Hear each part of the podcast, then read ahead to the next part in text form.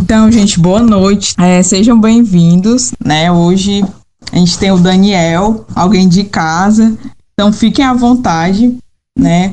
A gente tem algumas perguntas para fazer no segundo momento, mas caso você queira perguntar algo, pode perguntar ao vivo ou então me manda no WhatsApp, né, que eu passo para o Alisson. Hoje ele vai conduzir esse momento das perguntas. E eu já queria agradecer mais uma vez a presença de vocês. Né, hoje eu estou vendo que o Tia Denil está aqui, né? E aí, para a gente começar, geralmente eu começo orando, mas como ele está aqui hoje, eu vou pedir para ele começar orando. Amém? Pronto. Boa noite a todos, né? Então vamos orar. Amém? Para começar esse, esse momento, né? Que eu tô aqui é, pela primeira vez vendo aí eu é, essa parte participando com você, mas vamos orar então, né? Senhor nosso Deus, nosso Pai, nós queremos te agradecer por tudo que tu tem feito em nossas vidas e por tudo que tu és, meu Pai. Meu Deus, nós queremos te agradecer porque tu tem com certeza nos nos livrado, tem cuidado de nós, Senhor. Nesses momentos difíceis que a humanidade está a passar, Senhor, mas tu tem é, cuidado, Senhor, de nós. E nós somos gratos a Ti por conta disso, Senhor. Porque Tu tem olhado com o teu olhar de misericórdia, Senhor, que Tu tem nos protegido, tanto a nós como nossos familiares, meu Pai.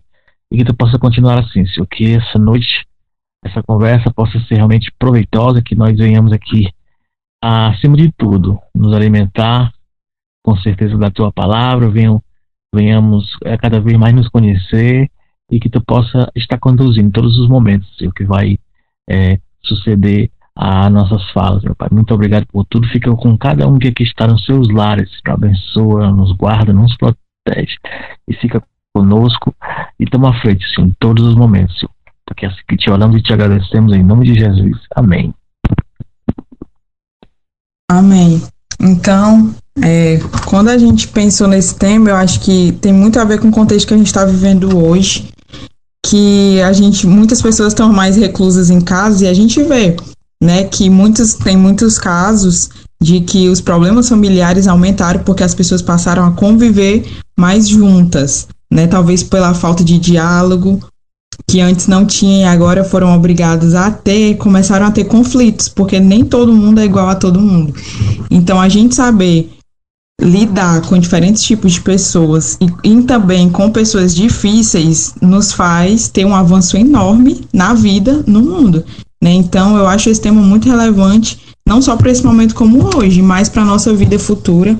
E a gente tem Jesus como exemplo de pessoa que passou por essa terra e que conseguia lidar com todos os tipos de pessoas, né? A gente tem esse exemplo, né? E lá na igreja também a gente tem esse exemplo como o Daniel. Eu vejo que o Daniel é, tá, com certeza ele não agrada todo mundo. Tem pessoas que não gostam do Daniel, talvez. Mas eu sei que o Daniel é um tipo de pessoa que eu nunca ouvi alguém dizer de fato que não gostava do Daniel. Não porque existem essas pessoas, mas porque não que essas pessoas não existam, no caso, mas porque ele de fato acho que ele aprendeu ao longo da vida dele a lidar com todos os tipos de pessoas e a aconselhar, ter essa paciência. Então não tinha como a gente escolher pessoa melhor. Então, Daniel, fique à vontade, tá? E é isso, pode começar. Poxa, apresentação dessa eu já posso. Eu fico até mais nervoso. Obrigado, Larissa. Obrigado pelas palavras, mas eu acho que não é tudo isso, não. Enfim, respeito mas Deus sabe que não é tudo isso. Enfim, é, agradeço a Larissa, agradeço o Alisson que me contactou, né, e a liderança da juventude por ter me dado esse desafio. É, eu confesso a vocês que, aliás, é, eu confesso a vocês que quando eu tinha até os meus 14 anos, eu morria de medo de gente. Tímido demais, ainda sou tímido, né, mas eu melhorei bastante. Mas através do esporte me fez tirar isso e me fez aprender a lidar com alguns tipos de pessoas e a gostar disso. Né? E a gostar disso. Mas é, a nossa referência, como a Larissa bem já falou, é Cristo, né? A gente tem como referência Ele. E nesse momento que a gente se encontra, de estar convivendo com pessoas que a gente ama e que sabe os nossos pontos fracos, é bem mais fácil a gente se irritar. Tem verdade. Mas pegando como referência o nosso Criador, né, que pegou 12 pessoas totalmente comuns para um objetivo em comum, que até hoje são lembradas, né? Que era para é, fazer a extensão do seu reino aqui nesse plano terreno, que foi Jesus com os apóstolos, né? Ele pegou é, 12 pessoas que totalmente sem essa inteligência, né, que, que tinham os, os fariseus, né, os estudados da época, não, ele pegou pessoas simples e daí trabalhou. E uma diferente da outra, se você for estudar a vida dos apóstolos, né, tinha, é como se você juntar um Bolsonaro, um bolsonarista e um esquerdista e botar para trabalhar junto. Assim foi Jesus, né, nos dias de hoje, trazendo para os dias de hoje. Mas enfim, eu quero ter como base é, alguns versículos bíblicos que vocês já conhecem, mas eu quero trazer para que você entenda o que a gente quer falar sobre como lidar com pessoas. Né? É, lá em Mateus 5, do 13 ao 16, que fala, se você tiver com sua Bíblia aí, né, você, vai, você vai abrir, ou então se acompanha aí, melhor que você acompanhe na leitura, né? É, que diz assim, voz, a minha versão, Mateus 5, 13 ao 16. Vós sois o sal da terra, e se o sal for insípido, com que se há de salgar? Para nada mais presta senão para ser para se lançar fora e ser pisado pelos homens. Então, se eu não for sal da, da terra, eu só presto para ser pisado. Vamos para frente. Vós sois a luz do mundo. Primeiro ele diz que eu sou sal da terra, depois ele diz que eu sou a luz do mundo. Não se pode esconder uma cidade edificada sobre um monte. 15. Nem se acende a candeia e se coloca debaixo do algueiro, mas no velador e dá luz a todos que estão na casa. Assim resplandeça a vossa luz diante dos homens, para que vejam as vossas obras e glorifique o vosso Pai que está no céu. Essa passagem, é, ela me fortalece muito nesse período porque ele pede para a gente ser sal e depois pede para ser luz. Se a gente for analisar o que é sal, eu não vou estar tá falando aqui nenhuma novidade para vocês, que o sal preserva, que o sal dá sabor. Então, para que a gente está aqui nessa vida? Né? Para ser sal, para a gente preservar a vida, para a gente dar sabor à vida. E quem de repente olha para nós e vê nós cristãos sendo sal realmente de verdade, vai ver em nós a gente preservando a vida, vai ver a gente é, dando mais sabor à vida, e aí isso vai chamar a atenção das pessoas. E sendo luz. O que é a luz? A luz é uma referência nas trevas. A luz é um ponto de referência. Se você está nas trevas, na escuridão, você vai ter uma referência de um ponto de luz. Então, quando ele pede para a gente ser sal e ser luz, né? Ele pede para a gente preservar a vida, ele pede para a gente dar mais sabor à vida, para a gente ser referência. Note que se a gente for tudo isso, a gente vai atrair, atrair pessoas. Certo?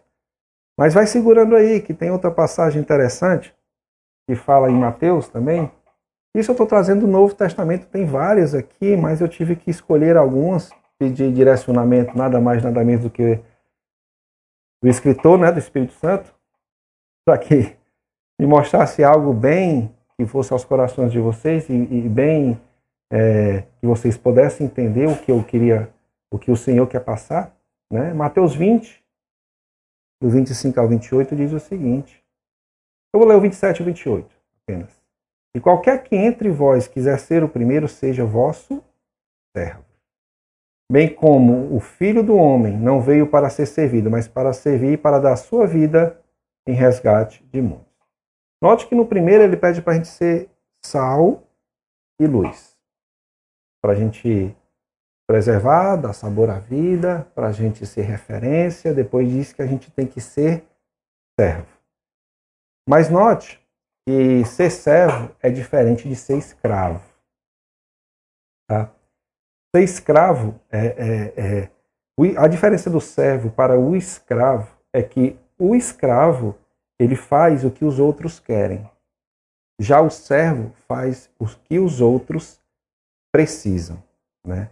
Então, quando a gente faz um paralelo entre a antiga aliança e a nova aliança, quero que você entenda bem, eh, acompanhe o raciocínio, que antes, na antiga aliança, as pessoas eram muito apegadas a regras. Se eu fizer essas regras, eu estou de boa. Embora todo mundo vendo eu fazendo as regras, eu cumpri com essas regras, mas no, no meu interior eu não sou essa pessoa, estou de boa. Isso na antiga aliança. Quando o Senhor Jesus veio para a nova aliança, ele veio desfazer, não, veio acrescentar. Além do fazer, você tem que ser, tem que ser, né? Não só fazer, a gente tem que ser. Quando ele diz que ser servos, porque não é escravo, escravo ele é o escravo faz o que o desejo da carne quer. Ele é escravo do pecado. Então não faz mais o que ele quer, ele faz o que os seus desejos querem fazer. Já o servo faz a, satisfaz as necessidades dos outros. Né? Essa é uma diferença da antiga, uma das grandes diferenças da antiga para a nova aliança. O Senhor veio desfazer somente o fazer, mas acrescentar e priorizar o ser. Quando a gente entende que ele pegou no Antigo Testamento, na Antiga Aliança, dez mandamentos e transformou em dois, que foi amar Deus sobre todas as coisas e amar o próximo como a ti mesmo, né, ele está dizendo, primeiro, entenda que você é filho, ame Deus, ame a Deus, ame como filho, né? E a próximo como a ti mesmo, além de filho, você também é servo sirva às necessidades do seu próximo. É fácil? Não, isso são princípios bíblicos que ele nos passa e você observa que tudo isso depende de quê? Depende de um coração ensinado. Quando a gente vai lá para Lucas, né, a gente vai lá para Lucas 8, que fala da parábola do, da semente, do semeador, que tem aqueles quatro tipos de solos, Acredito que vocês conhecem essa passagem. Se não conhece, dá uma abre aí na, na Bíblia, na tua Bíblia, Lucas 8, né? E fala da, da parábola do semeador. E ele sai semeando em quatro tipos de solos. A semente cai em quatro tipos de solos, mas apenas um frutifica.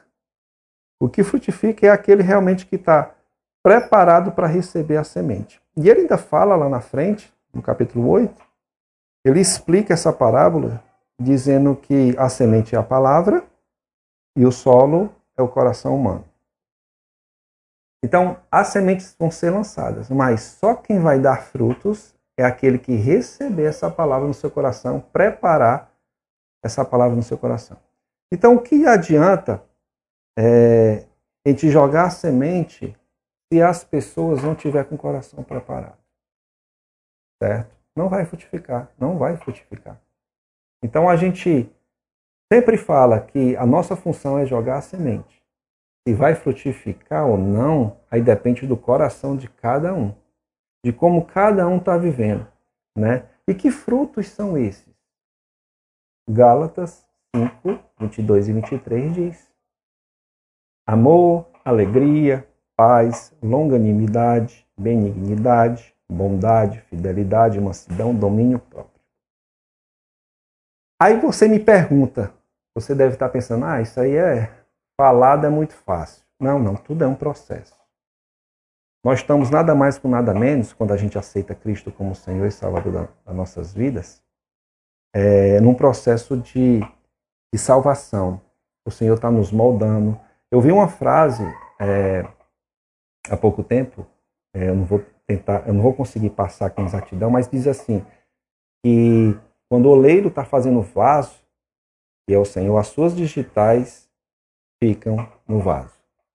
Então, se é o oleiro que está nos moldando, o oleiro, o Senhor Jesus, nosso Deus, o Espírito Santo, que está nos moldando, então as digitais dele vai ficar em nós. A identidade dele vai ficar em nós. Então, nós temos que refletir isso. Ah, mas eu tenho amor, mas às vezes me falta paz. Beleza, mas é um processo. Vamos atrás de conquistar isso tudo. Existem pessoas que dizem: Ah, eu sou assim, vou morrer assim. Então ela está sendo antibíblica. Porque a palavra de Deus diz que o Espírito Santo transforma. Talvez, quando a pessoa diz isso, é porque ela não quer ser transformada, não quer passar por esse processo doloroso de é, negar os desejos carnais, porque dá trabalho a transformação. Tá? Mas quando eu falo em lidar com pessoas, primeiramente eu tenho que lidar comigo, eu tenho que saber quem eu sou, o que eu gosto de fazer, o que me machuca, o, os medos que eu tenho que enfrentar, os medos que eu tenho que, que, que deixar para trás. Eu vi uma, uma frase de um, de um teólogo suíço sobre definição de medo que eu achei muito interessante. Ele diz que medo é. Não, coragem. Coragem, o que é coragem? Coragem é quando você entrega um medo em oração. Eu achei tremendo isso, porque para eu ser corajoso, eu tenho que entregar os meus medos em oração, revelar para o Senhor o que, que eu tenho medo, e mesmo assim fazer se o Senhor me direcionar aí, confiando nele. Né? Então existem coisas nas nossas vidas que, por exemplo, existem momentos, você deve estar pensando aí, que eu até vou colocar aqui, situações que você pode estar assim pensando, poxa, se eu tivesse nessa situação aí, eu não saberia o que fazer. Né? E eu, eu tenho essas situações. De repente a pessoa pergunta, Daniel, se tivesse essa situação aqui, tu faria o quê? Eu de cara, não sei, só sei na hora. Nem nós mesmos nos conhecemos, mas o nosso Deus nos conhece. Então, quando nós entregamos a Ele tudo isso, as coisas começam a se fluir. Quando eu começo a me conhecer, eu começo a tratar as pessoas de uma forma diferente, sabe? Quando eu começo a entender quem eu sou, que eu sou sal, que eu sou luz, que eu estou aqui é, é, para servir, ser servo, com amor, né? não ser escravo das minhas vontades. Tudo isso, quando eu começo a entender isso, que existe algo mais poderoso atrás disso, eu começo a tratar as pessoas de uma forma diferente. Porque não é o que a pessoa faz que vai me tirar da eternidade. Tudo depende da minha resposta, da minha forma como agir. Então, tudo isso, se você observar essas passagens, ela vem trazendo o quê? Que é trabalho de caráter, é trabalho de como lidar com pessoas de carisma, de comprometimento. Lidar com pessoas não é fácil, gente. Tem que ter muito comprometimento. Comunicação é essencial. Coragem, definição de coragem que eu dei agora há pouco tempo. Generosidade, né? A gente tem que aprender a ser generoso e tem que ter paixão por isso, paixão por vidas. E eu disse algumas, são muitas características para a gente é, é, é, aprender a lidar com gente, a, aprender a lidar com pessoas.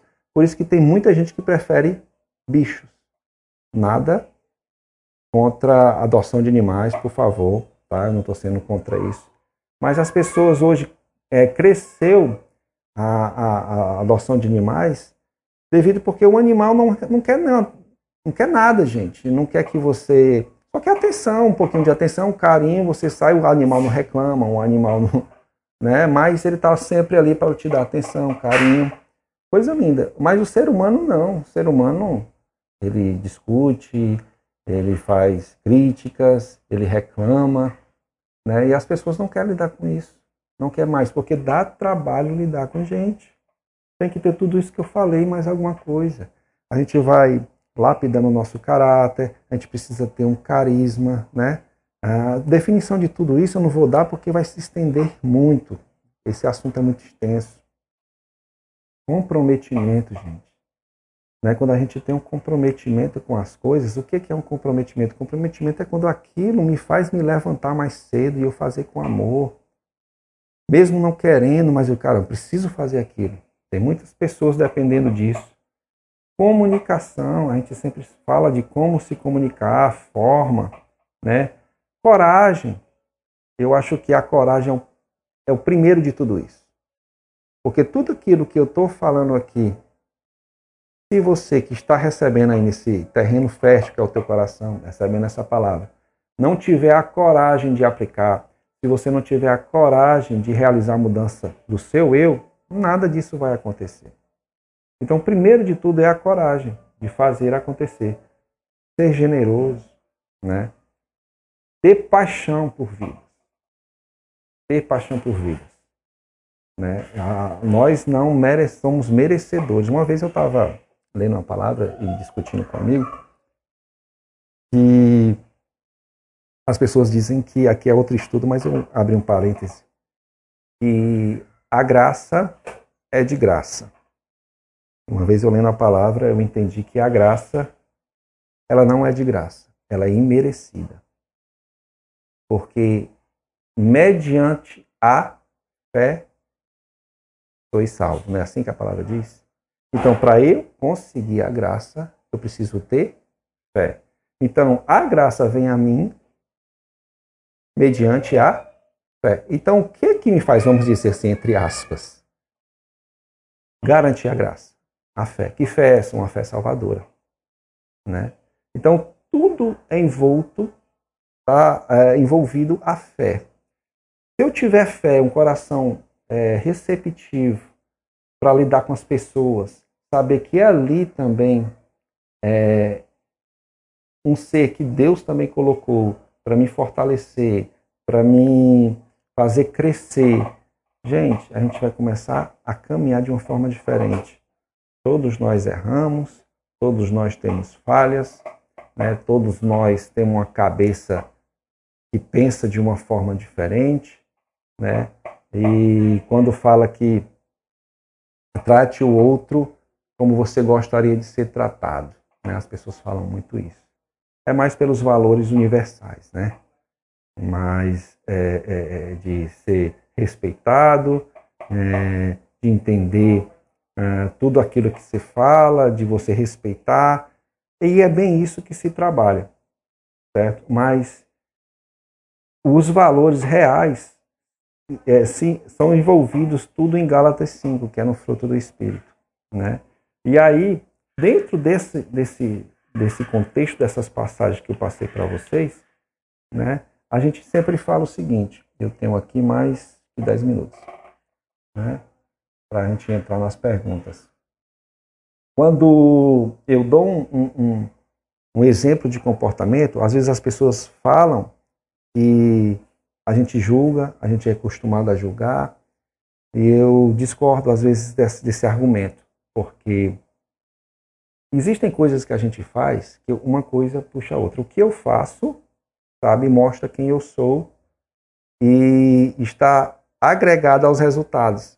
Deixa eu te explicar como é que é, como é que funciona isso. Quando eu sempre faço o que é certo, se você me conhece, se você anda comigo e sempre me vê como uma pessoa que faz o que é certo, eu nunca deixo de pagar imposto, eu sempre procuro fazer as coisas certas, se a pessoa me dá o troco errado, eu devolvo, e você está acompanhando aquilo tudo. É, é, geralmente não, sempre você diz assim, olha para mim e vai dizer assim, ó, rapaz, esse cara, ele tem um caráter forte, viu? Ele é muito honesto. Junto a isso, gera uma credibilidade. Vocês concordam comigo? Então, o que eu faço diz quem eu sou e gera um resultado. Vou te dar outro exemplo. Quando é, eu acredito muito nas pessoas. A pessoa errou, errou, errou e eu sempre dou uma oportunidade à pessoa. As pessoas vão me ver como alguém que é um incentivador. Rapaz, tu está incentivando aquela pessoa a tentar de novo. O que eu faço em acreditar nas pessoas me transforma num incentivador. Que automaticamente gera, um resultado das pessoas ver em mim uma moral mais alta. Não sei se vocês estão entendendo, vou dar outro exemplo. Quando eu, eu gosto muito de aprender, gosto muito de estar buscando, querendo aprender as coisas, aprender, aprender, né? É, isso me faz sempre um aluno. Mas automaticamente gera um resultado. Se eu estou sempre aprendendo, se eu tô, me faz um aluno, isso vai gerar um resultado de crescimento. O que é que tem a ver isso, Daniel, com lidar com pessoas? É que o que a gente faz, gente, reflete muito no que as pessoas veem em nós. Né? Gera um caráter, e aí gera um resultado. Aí as pessoas começam a se aproximar de você ou se afastar de você por algum motivo. Né? Pelos frutos conhecereis. E aí, às vezes a gente faz coisas e pensa que ninguém está vendo. Mas tem algumas pessoas estão olhando e estão repassando isso. Então a gente tem que ver por esse lado de que a gente tem que sempre fazer aquilo que o Senhor nos ensina. Buscar a Deus, né? servi-lo. É fácil na família? Não, ninguém está dizendo que é fácil. É difícil, o mais difícil é na família. Né? O mais difícil é em casa, nessa, nesse confinamento. Né? Mas, gente, é possível. É possível se a gente começar a buscar mais de Deus, se a gente começar a buscar em Deus o nosso caráter nele, deixar ele nos moldar, o oleiro nos moldar para que a identidade dele fique em nós. Se está nos faltando domínio próprio, Senhor, mostra a tua oração, mostra na tua oração, Senhor, minha fraqueza é essa, meu medo é esse. Mas é nas orações, gente. E ele nos garante através da sua palavra que ele vai nos ajudar. Como lidar com pessoas é, é algo que o Senhor fez e nos ensina a fazer. Tem pessoas que não gostam de lidar com pessoas. Eu acredito que tem muitos líderes aqui, pais de família também, né, pessoas que, que trabalham e a gente deu um curso de liderança aí na igreja e falou muito isso. Que a gente tem que aprender a ser líder para também a entender o nosso líder. Pode ser que você nunca seja líder, mas você vai entender como seu líder está agindo. Isso é lidar com pessoas, é saber lidar com pessoas. Né? Então, é um assunto, eu estou tentando fazer aqui uma, dar uma pincelada muito por cima, porque eu sei que vim perguntas aí, e eu preferi é, ter uma base cristã, né, assim, bem de versículos, para que você venha a entender que a verdadeira base é ser sal, e ser luz. É a questão do caráter. Né? É esquecer um pouquinho o fazer, não. É fortalecer o ser, porque o fazer é consequência. Tá? É, tenho mais coisas para falar, mas eu acredito que através das perguntas eu vá soltando algumas coisas. É, quando eu fui convidado para esse momento, eu fiquei feliz porque são desafios. E é muito difícil, como a Larissa disse aí, quando você está falando e não vê a expressão no rosto de vocês, sabe? Eu fico todo errado. E aí, como é que eles estão recebendo? Porque eu gosto de ver a expressão do rosto. Né? Eu gosto de, de ver o olhar, o sorriso, a postura, como a pessoa está, se ela está recebendo ou não. Né? É bem melhor é, eu sou, as pessoas, a Denise até briga comigo, que eu não sou muito de passar mensagem no WhatsApp. Eu prefiro passar áudio. Né? Eu prefiro passar áudio, porque eu entendo a voz da pessoa, eu escuto a voz, se ela está chateada, se ela está se ela tá feliz, se ela está alegre, se ela gostou, se ela não gostou. Então eu prefiro o áudio. Então, quando mensagem é tanto quando é, algumas pessoas mandam mensagem para o meu privado, eu sou bem rápido e objetivo. Não, vai dar certo, ok, legal, tal né? Mas eu gosto do olho no olho, eu gosto de olhar para a pessoa e ver, né? Agora apareceram algumas pessoas, eu estou vendo como é que elas estão recebendo, é bem legal, né? Mas foi um desafio para mim e para a Denise também. E naquele, naquele momento lá de casais, gente, você não imagina o suador que deu, né? Quem estava lá da mídia viu a nossa apreensão, porque a gente não está vendo a outra pessoa. Isso a gente fica muito constrangido assim, mas são desafios. Porque a gente gosta de lidar com pessoas, de olhar para a pessoa, de sentir a pessoa através de vários sentidos. Né? Então a gente fica falando, falando, falando e não tem um retorno. Bem, era isso que eu queria passar para vocês de primeira. Né? Espero que vocês tenham anotado, né? guardado no seu coração algumas dessas passagens e levado aí que vocês levem nessa nessa nessa nesse isolamento é, para vocês se fortalecer em Cristo. Lidar com pessoas não é fácil. Mas tem um mestre que está doido para nos ensinar. Basta a gente se aproximar dele. Amém? Passo a palavra para quem? Amém, Daniel. Bora lá. Meu amigo, olha, tem aqui cerca de oito perguntas.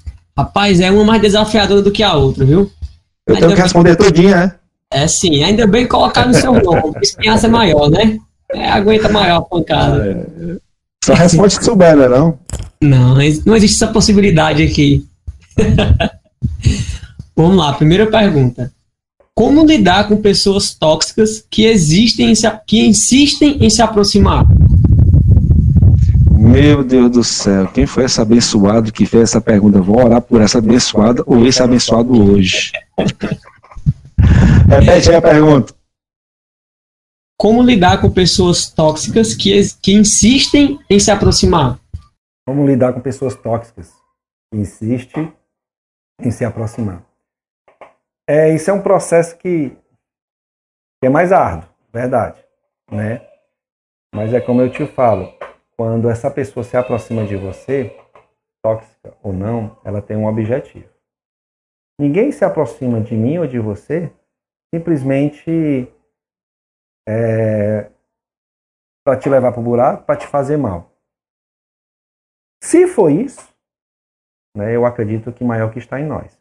Então, se eu estou com os frutos em dia, ou buscando esse processo de crescimento nos frutos, ser luz, ser sal, né? É, como eu falei no início, quando a gente é sal e quando a gente é luz, a gente atrai. As pessoas vão querer estar próximas. Né? Então, de repente, a pessoa está se aproximando de você. Vamos dizer que é uma pessoa tóxica, está com inveja de você porque quer um pouquinho da tua luz, quer um pouquinho do teu sal e não consegue isso. Aí você tem que fazer o quê? Encher ele, encher ela, né, de ensinamentos. Mas não é assim. Ser verdadeiro. Ser verdadeiro.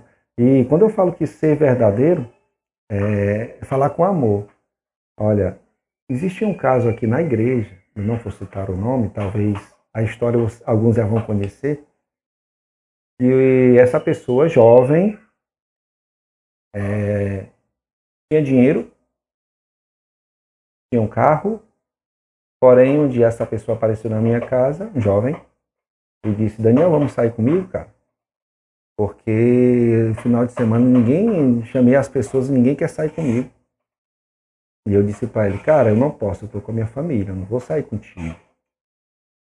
Mas eu disse uma verdade para ele, eu disse, cara, tu já parou para observar o que está acontecendo contigo? Isso é ter coragem de falar, né? Ele me procurou, então é, eu tinha liberdade para falar e ele tinha paciência de ouvir.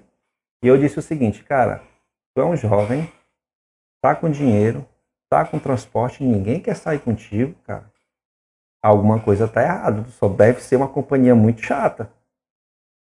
Aí ele disse, que é isso, Daniel? Eu digo, não, cara, pensa. As pessoas queriam um transporte para sair e de repente vê isso em você. Você é o cara que paga as coisas para as pessoas e ninguém quer sair contigo, então, cara, tu deve ter um, ser uma companhia difícil. Então senta aqui, vamos conversar. O que é que está acontecendo, cara? Como é que tu está agindo? E na realidade, ele pensou, parou, é, cara, eu devo, eu devo ser uma companhia muito chata. E aí, não mudou. Continuou do mesmo jeito. Na realidade, piorou, né? Mas a palavra foi dita. É como eu te falo, Alisson. É, a, a, a mensagem é dada, a semente é lançada. Mas se o coração não tiver pronto, ensinável para receber, uma hora essa pessoa vai se cansar e vai sair. Essa pessoa tóxica. Mas nós temos que ter compaixão, generosidade, perseverança também, em aguentar essa pessoa, mas jogar as nossas espadas também nele, né? Para não digo espada a palavra, né? Para que ele entenda que ele não está totalmente ileso, que ele tem as suas falhas e que está sendo chato em alguns momentos, mas sempre com amor. Não sei se eu respondi. Amém. Vamos lá. Ficou claro? Ficou claro. Acho que ficou claro a todo mundo. A segunda pergunta é muito o que foi divulgado no tema, só que eu vou dar uma contextualizada para te situar melhor. Como lidar com pessoas difíceis? E eu vou te dar um exemplo, Daniel. Por exemplo, a questão da família. A família é um grupo de pessoas que é incontornável. Não tem como você se livrar da sua família, porque, enfim, são seus parentes. Como tu daria conselhos práticos para você lidar com esse tipo de pessoa? Que não tem como você evitar, você tem que conviver, mas tem que aprender a lidar com elas. É, não existe uma forma pronta, né? É, vou dar um exemplo aqui meu. É... Ixi, eu posso até me comprometer, mas vamos lá. é, existe uma pessoa na família da Denise que eu tentava de todas as formas me aproximar, mas tu sabe aquela pessoa complicada de se desse estilo? Pois é. E aí teve uma hora que eu disse, ah, olha, chamei a Denise e disse, meu amor, eu já tentei de tudo e não consegui. O que eu vou fazer agora é me distanciar um pouco, certo? Falar oi, tudo bom, bom dia, boa tarde, boa noite, ser simpático de longe, certo? Então você vai me entender isso por causa disso. E aí ela, eu tive uma, um apoio de alguém da família que eu conhecia melhor, tá? No meu caso. É a questão da teoria do porco-espinho. Não sei se vocês conhecem né, a teoria do porco-espinho. Os porco-espinhos estavam morrendo num, num, ambiente frio, estavam morrendo e eles precisavam, precisavam se aquecer. E eles começaram a se aproximar um do outro, mas eles não podiam chegar tão próximo porque um furava o outro. Então eles se aproximavam até uma certa distância e não furavam, mas se aqueciam. Né? Então a gente tem que chegar até onde é, a gente suporta.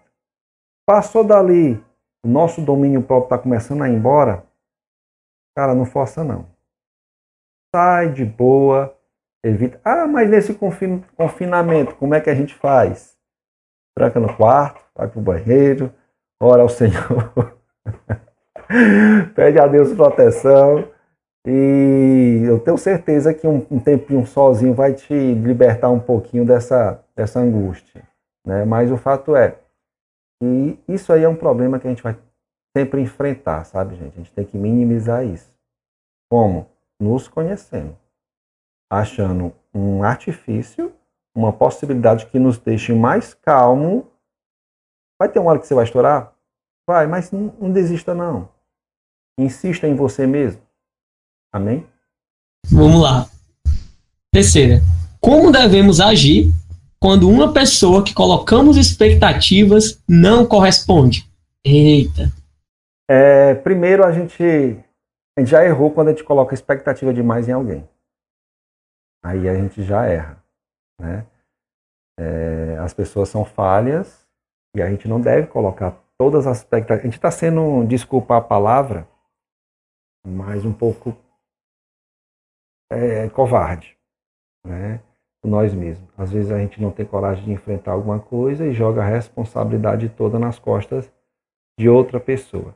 Aí a pessoa falha e a gente joga o peso todo nela. Poxa, não. Aquela pessoa não tem culpa nenhuma se você jogou esse peso nas costas dela. Né? E, então a gente já começa errando daí. Mas enfim, se fez, aconteceu, né? A gente já tem que passar para outro estágio.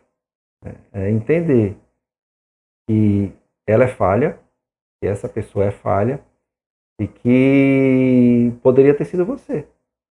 Né? Poderia ter sido você e pode acontecer com você um outro momento.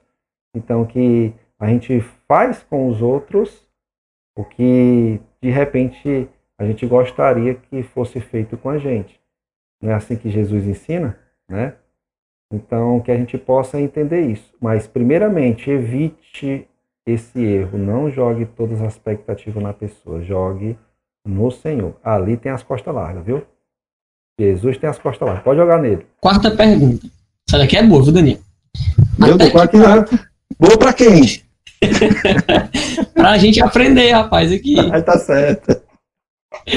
Até que ponto nós atrelamos o tema defesa da vida humana ao comportamento do ser humano? até que ponto nós atrelamos o tema defesa da vida humana ao comportamento humano? Isso. Uhum. Defesa da vida humana. Como é que eu posso falar sobre defesa da vida humana? É, é, eu acho que nesse momento, estou entendendo aqui, estou captando a pergunta e estou esperando o Espírito Santo né, fazer a, a, é, o compartilhamento. é, eu acho que está muito atrelado, sabe por quê? Porque o comportamento do ser humano, né, ele vai dizer muito. Eu ouvi alguém falando, não sei quem, talvez alguém que está me escutando aí possa possa me ajudar. E as coisas começaram a piorar, né? foi bem isso. Quando tiraram os, os ensinamentos bíblicos dentro da escola. E hoje os ensinamentos cristãos saíram da escola e estão dentro dos presídios. Eu não sei onde foi o que eu ouvi isso, mas eu vi.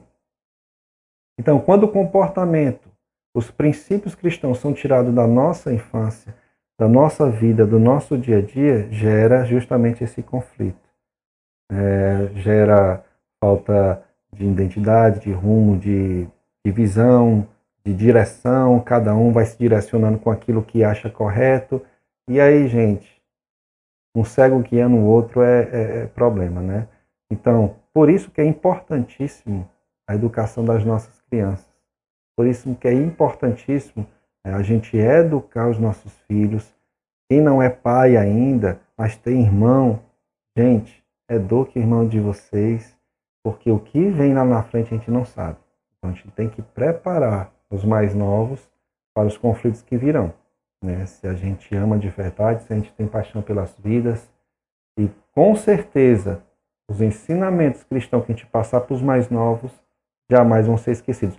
Podem até não ser obedecidos, mas esquecidos não mais.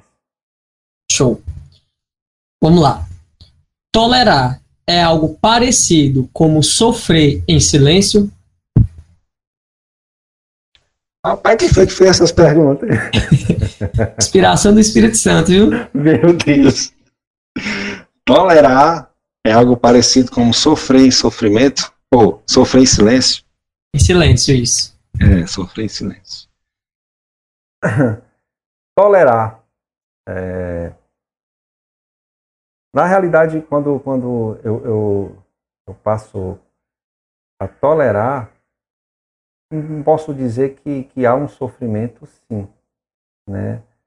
No início pode até ser que haja, mas como eu falei no início, por isso que essas bases bíblicas nos ajudam bastante a responder, né? Quando eu entrego ao Senhor os meus medos, quando eu entrego a Ele, quando ah, se tem um problema na minha vida de relacionamento e sempre eu tenho que ver essa pessoa, né, todos os dias eu digo, Senhor, encontrar com aquela pessoa de novo, eu não sei o que fazer. E eu entrego ao Senhor, Espírito Santo me ajuda, o Espírito Santo vai na frente e resolve. A princípio, eu vou sofrer. Sim, vou sofrer um peso, tal, mas a fé que existe em mim num processo de, de, de molde do oleiro em mim, certo? Que esse é o, esse, esse é o processo de molde, é um sofrimento, né? não deixa de ser um sofrimento, mas se eu perseverar, se eu aguentar, se eu tiver uma paixão e aguentar tudo isso, é, eu vou usufruir lá na frente da vitória e vou olhar para trás e vou dizer valeu a pena. Eu tolerar no início em silêncio tudo isso. Mas em silêncio não quer dizer parado, né? Talvez em silêncio é em silêncio com a pessoa, suportando. Deixa eu te dizer uma coisa, me lembrei agora, eu trabalhei num, num ambiente em que eu fazia parte do processamento de dados, CPD, né? E eu tinha uma patroa, gente, que eu vou te falar.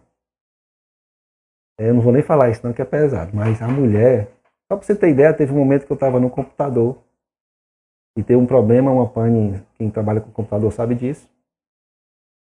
E às vezes não é culpa sua, dá um problema no, no, no sistema. E aí parou os preços. E ela veio, entrou no, na, na nossa sala e pegou o teclado e jogou na parede. Bateu três vezes assim na tela e jogou na parede eu sentado. E eu olhei assim para ela, olhou para mim, você vai dar um jeito agora. Eu digo, é o cão. você vai dar um jeito agora. Eu digo, meu Deus, eu fiquei calado. Eu digo, meu Deus, o que é que eu faço agora? Eu não sei para onde ir. Eu não fiz nada, fiquei calado. E as pessoas que estavam ao meu redor, é, eu tolerei, fiquei quieto. Eu ganhei um respeito tão grande daquelas pessoas que eu disse, como é que tu consegue manter essa calma? Eu disse. E eu fiquei quieto, eu digo, na realidade eu não estava com calma. Eu fiquei paralisado de medo, né? Mas aí a calma, eu precisava do trabalho, né? Isso nos faz ter esse, esse, essa reação. Mas aí eu, depois eu vi que as pessoas começaram a me respeitar e, e assim, cara, não, peço o Daniel, olha que ali é calme pessoa, não sei o quê. Só que eu comecei a entender, cara, às vezes, ou na maioria das vezes, a gente tolerar uma situação vai trazer um grande benefício. Amém? Amém. Gente, eu acho que ficou muito claro essa resposta, viu? Vamos lá, sexta. Isso aqui é um pouquinho maior. Como recuperar a confiança perdida? Ou seja, quando uma pessoa confia muito numa outra pessoa e essa pessoa falha terrivelmente, como posso fazer para reconquistar a confiança perdida? Aí é mais árduo, viu? É, é porque requer um processo. É, como eu sempre vou repetir essa palavra processo, né? É, nessa de perder uma confiança, gente, para construir algo demora tempo, mas para destruir é rápido demais. Então, quando você destrói uma atitude, né, você não tem que culpar aquela pessoa. Aquela pessoa às vezes até te perdoou. Tá? Ah, perdoou, mas não esqueceu. Cara, não é amnésia, não, irmão. Tá?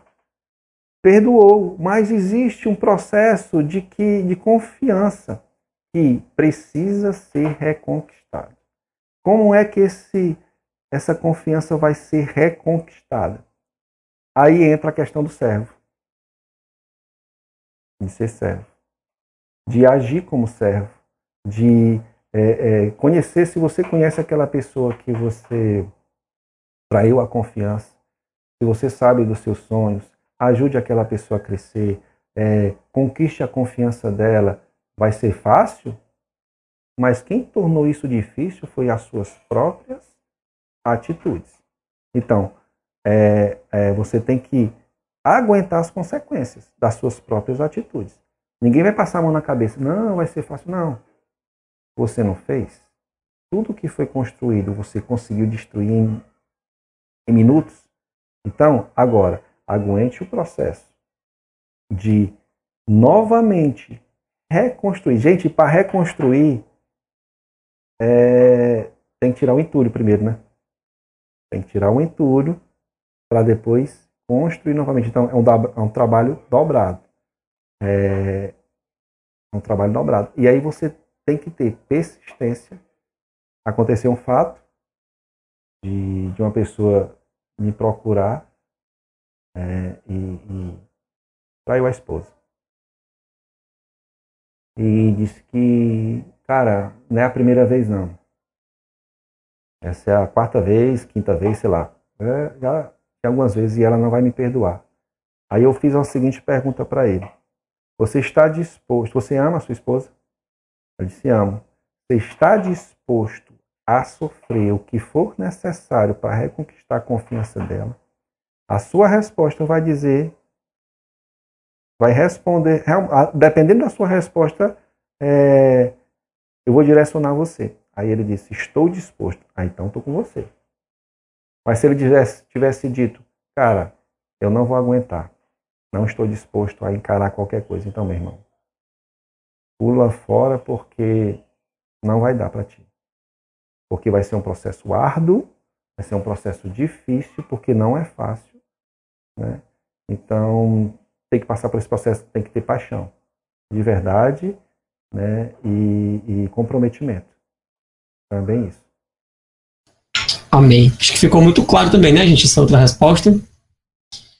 Vamos lá. Duas perguntas em um, Daniel, agora. É certo separarmos pessoas por níveis da nossa vida? Como devemos fazer essa separação?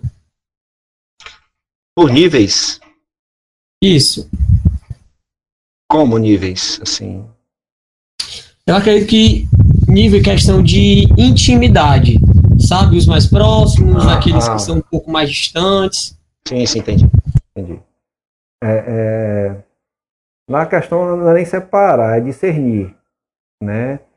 É saber discernir aquela pessoa que você pode confiar em contar alguma coisa, aquela pessoa que você é, pode levar para sua casa, né? E, e tratá-la da mesma forma como um irmão, né? Porque existem pessoas que não dá para fazer isso, né? Ah, por quê? Porque não tem confiança? Não, não, não, a questão não é essa. É uma série de fatores. É... Existem, existem. Teve uma pessoa que, que andava na minha casa, né? E aí eu estava meio receoso de deixar ela entrar na minha casa pelo histórico dela, né? E aí eu recebia ela até o portão. Conversava, conversava, e a pessoa demorava, chegava a hora do almoço, e eu ficava com fome, não convidava para almoçar, para entrar, nem para lanchar, nem para merendar. Só que teve um, um dia que, que eu chamei, a pessoa entrou e a gente conversou e foi tudo certo, né? Tá. Mas até esse dia chegar, gente, foi um processo de trabalhar a confiança, né? Discernir isso. Será que eu confio, né? Se não tem saída, confie, passe essa pessoa para outro nível, mas fique de olho, observando.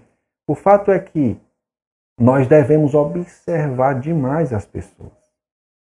A nossa observação, é, e isso, gente, dá trabalho. Observar não é ficar fofocando, curiando a vida alheia, não. Não, não é isso não.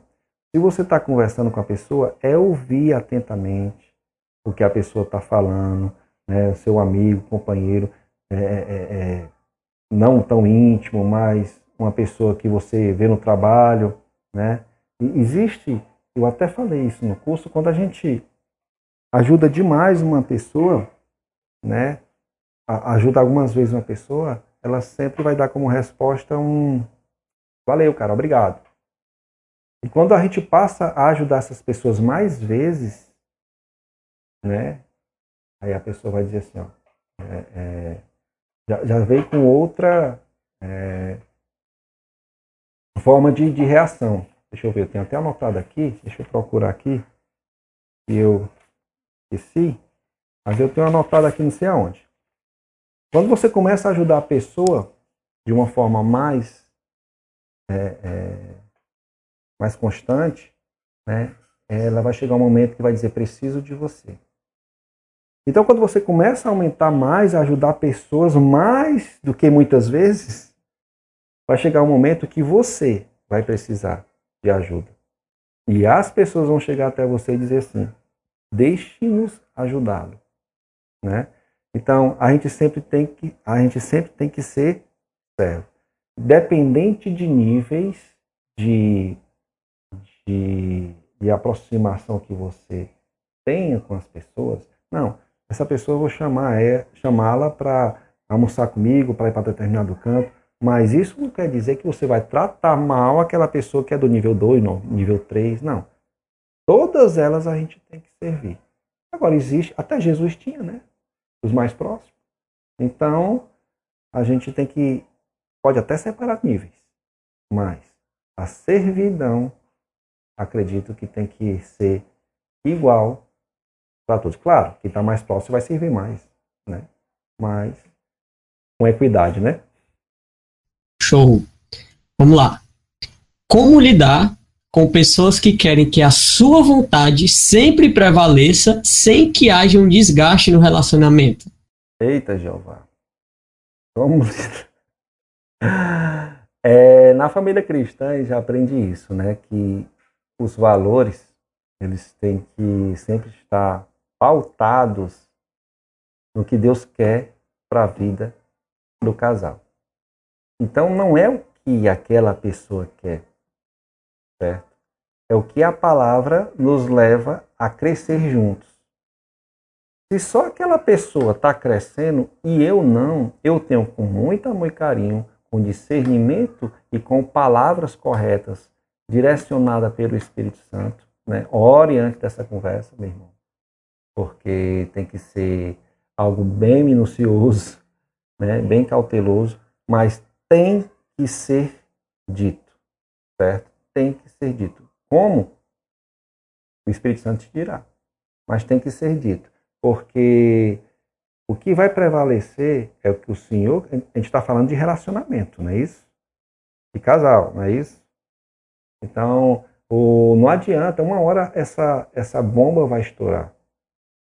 A pessoa sempre cedendo, cedendo, cedendo. Vai chegar uma hora que o homem ou a mulher vai estar com a pá virada, não sei se vocês conhecem esse termo.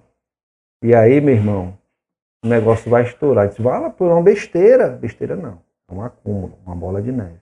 Então não deixa isso se acumular, porque depois que acumula, o sangue vai para a cabeça, meu irmão, quando explode, já viu. Né? Então, é bem isso. Show. Daniel, antes de tu encerrar, dando uma revisão, alguns conselhos práticos para o final, eu queria. Estava lembrando de uma coisa que já tinha falado uma vez, acho que foi no Tadel, foi na Escola Ministerial, que eu achei muito interessante, que eu acho que cabe colocar aqui. E até uma dúvida também. Como a gente lida com pessoas, diferentes personalidades, que têm comportamentos diferentes, eu queria, Daniel, que tu diferenciasse para a gente a diferença entre leitura versus julgamento. O que, que diferencia uma coisa da outra? Boa, é, existem coisas que as pessoas elas sempre se é um versículo que todo mundo sabe de qual é salteado, mesmo sem ler a Bíblia, é Mateus 7:1, né? Não julgueis para não ser julgados, né? Todo mundo conhece essa passagem dita, né? Então, quando a pessoa está cometendo alguma coisa e a, e a pessoa, eu, eu, sempre digo, é, eu estou vindo numa rua aqui perto do Júlia Alves, todo mundo conhece, não tem casa de um lado nem do outro, dez e meia da noite, sozinho venho subindo ali o Júlia Alves e na outra ponta do quarteirão vem um cara tombando certo? E aí, para um lado e para o outro. E aí, você vai pensar o quê? Aquela pessoa está bêbada, né? que pode ser um delinquente. No Bom Jardim, 10 e meia da noite, tombando. Cara, vou correr. Vou sair. De repente você se aproxima, é alguém que você conhece. Aí a pessoa, tu me julgou. Eu digo, não, irmão. Olha só a leitura que eu fiz. Como, como alguém normal. Cara, 10 e meia da noite. O cara tá ali, deve estar tá morto de bêbado, que ele tá tomando. Isso é uma leitura que você faz da situação.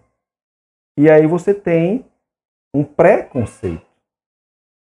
Pode ser errado? Pode. Mas o ser humano tem que ter essa reação. Porque senão, a, o celular dele pode ir embora, a vida dele pode ir embora. Né? Isso é uma leitura. Agora, porque o cara é, eu não gosto do Alisson. Né? E de repente o Alisson está conversando com alguém que eu gosto muito. E eu vou dizer para essa pessoa dizer assim, ó, rapaz, não, eu vou dizer para essa pessoa, não conversa com o Alisson não, porque o cara é um mau caráter. Certo? Porque o cara vai te fazer fazer coisas erradas. E a pessoa disse, quem? O Alisson? Eu estou fazendo um julgamento do Alisson. O Alisson não estava conversando nada demais com a pessoa mas foi algo que veio do meu coração, uma emoção, um sentimento que eu tenho do Alisson que me fez gerar isso, né? um julgamento, sem nem ter uma base para isso. Então, julgamento é, é, é praticamente a base, a base é isso, né? Quando a gente julga, é, é simplesmente porque a gente acha que aquela pessoa é assim e pronto, e não tem quem faça o pensar ao contrário. A leitura é é um combinado de situação, de variantes que faz com que você pense aquilo. Então existe uma soma para você obter um resultado.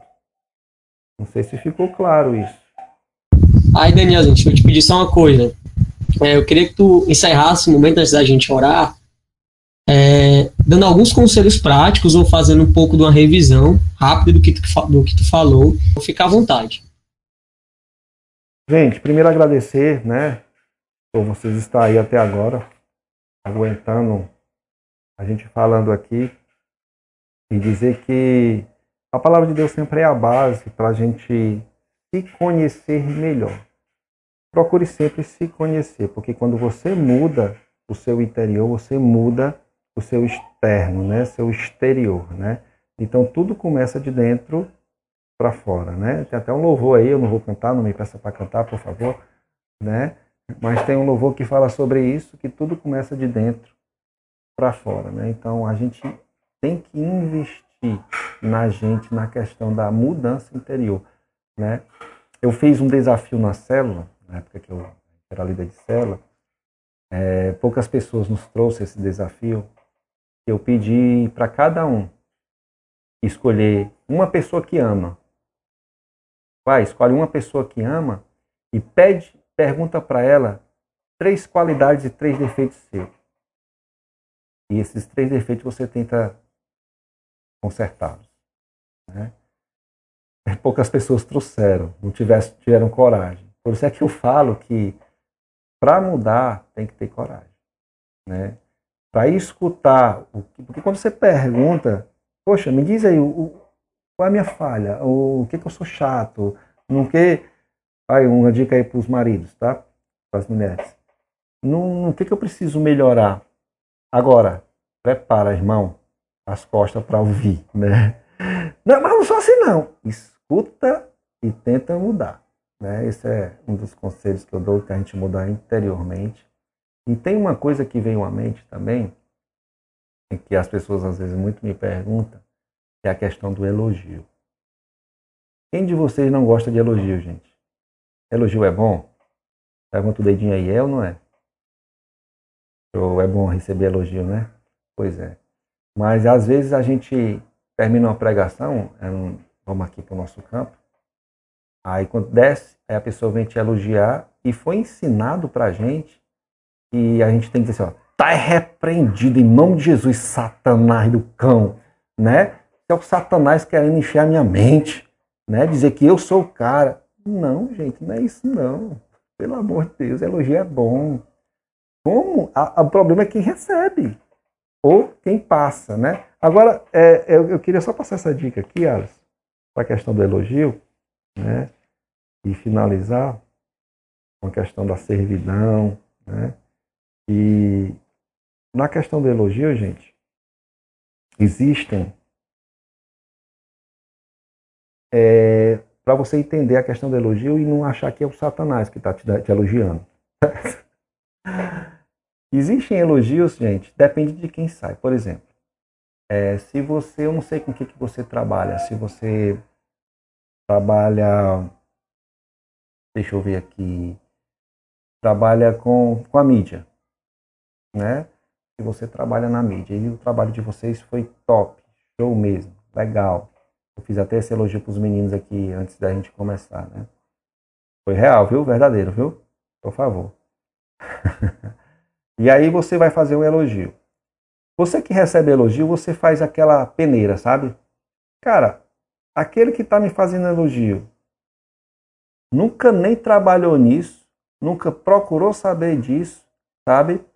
E não está nem aí para isso. Foi um elogio só para elogiar mesmo e, e, cara, esse elogio na tua, na tua cabeça, no teu coração não vai durar mais do que um minuto. Um minuto você esquece. Porque aquela pessoa não entende nada, não, não sabe, não vive aquilo e tal. De repente, quando esse elogio é, passa daquelas pessoas que nem viu o teu trabalho, viu alguém elogiando, disse, rapaz, tá elogiando ele, né? Quer me aproximar dele, vou elogiar também. Ei, cara, teu trabalho é top mesmo, gostei. Mas nem viu o teu trabalho, certo?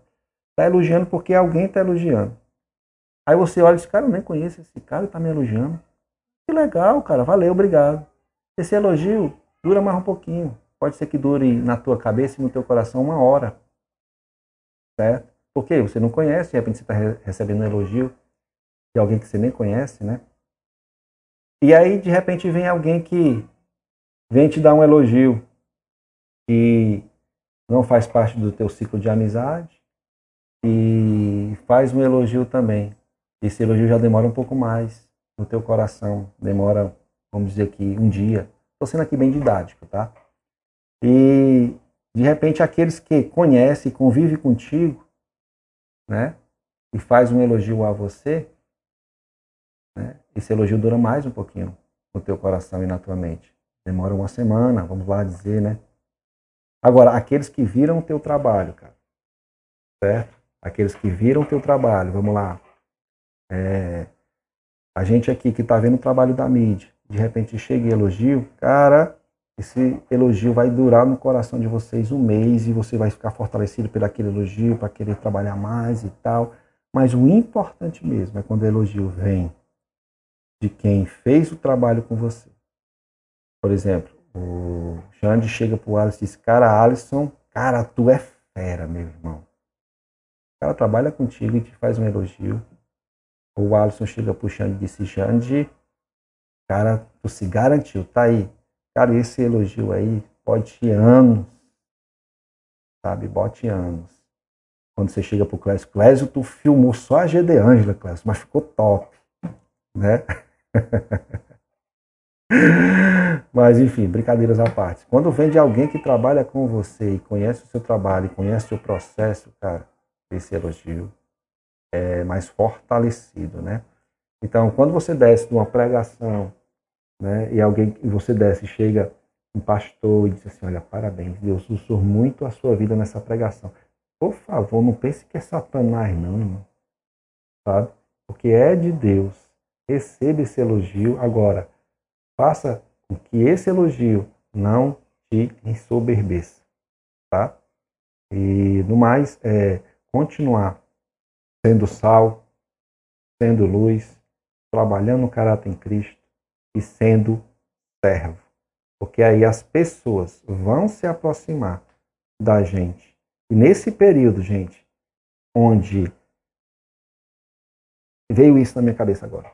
Eu até falei. Corações estão férteis. Os terrenos estão mais férteis. Sabe por quê? Porque estão isolados. Precisando de uma palavra amiga. Né? E eu recebi isso até do pastor Romério também. Que ele me passou uma, uma tomada de vídeo e a gente conversou muito sobre isso. Gente, esse período, esse período é para fazer ligação. Esse é período que a gente tem que dar uma palavra de Deus para as pessoas que a gente ama, as pessoas que estão distantes. Você pode ter certeza de uma coisa: vai cair que é uma beleza essa semente no coração dessa pessoa. E se der continuidade, se continuar regando, vai dar fruto. Era essa palavra que eu queria deixar aí para todos. Espero ter sido bem compreendido. O Espírito Santo possa regar o coração de vocês. Juventude linda do coração de Jesus. Amém, Daniel. Cara, a gente quer te agradecer demais, aproveitando que você falou sobre elogio. Né? Acho que todo mundo aqui concorda que você é uma bênção, que a família de vocês é uma bênção. Cara, eu tenho convicção que tudo que foi passado hoje certamente renovou muito a nossa mente, né? E eu creio que isso vai acrescentar muito de valor, cara, é, para nossa caminhada. Né? Então, cara, muito obrigado. E o Clésio ele vai estar tá orando para encerrar e vai estar tá abençoando a gente. E eu creio realmente, cara, que muitas coisas vão mudar na forma da gente começar a lidar com as pessoas daqui para frente. Clésio, meu queridão, fica à vontade, nos abençoe aí. Clésio. Amém. É, como o Alisson falou também, né? Mais, um, mais uma semana aqui te agradecendo, Daniel. semana passada, é, o Daniel ele nos, nos abençoou lá junto com, com os, os rapazes né? E eu até quero dizer para os rapazes aí, pessoal, chegue perto desse homem mesmo, porque de vez em quando ele tem. A gente chega lá perto dele, né? Quando a gente tá precisando de alguma coisa, a gente vai lá para perto dele e ele dá uma dica muito boa, sabe? É, é, uma, é uma pessoa que tem. Que foi, acho que foi exatamente a escolha mais certa mesmo para falar sobre como lidar com pessoas, né? Porque ele, ele realmente sabe muito muito bem fazer isso, né? Graças a Deus. Deus tem abençoado a vida dele, então Deus continue abençoando né, a sua vida e a vida de toda a sua família, a vida do, do Matias. A gente tá vendo aí que tu tá no quarto dele aí, eu... né? Mas que Deus continue abençoando. E, meus queridos, vamos, eu queria pedir para vocês fecharem os seus olhos, né, para nós orarmos neste momento, agradecendo a Jesus por mais este, por mais este ensinamento que nós tivemos. Então, Deus eterno Pai, Deus, nós queremos te agradecer. Queremos te agradecer porque o Senhor tem cuidado de nós, Pai. Porque mesmo em meio a, a um grande a, a um grande momento de, de terror, Deus, né, a um momento de pandemia, Deus, o Senhor tem nos ajudado, o Senhor tem nos abençoado, Deus. E o Senhor tem nos guardado, Pai. Deus, nós queremos agradecer também, Pai, porque mesmo em meio a esse momento, o Senhor tem cada dia nos ensinado, Jesus, através desta, desta juventude na mesa, Pai. Deus, nós queremos te agradecer pela vida do Daniel, te agradecer pela vida da família dele, que é uma família que tem abençoado a nossa igreja, meu Deus, e tem sido uma bênção na vida de várias pessoas, meu Deus, desse, desta comunidade, Jesus. Deus grande, que o Senhor possa continuar ensinando, que o Senhor possa continuar guardando a vida dele, Pai.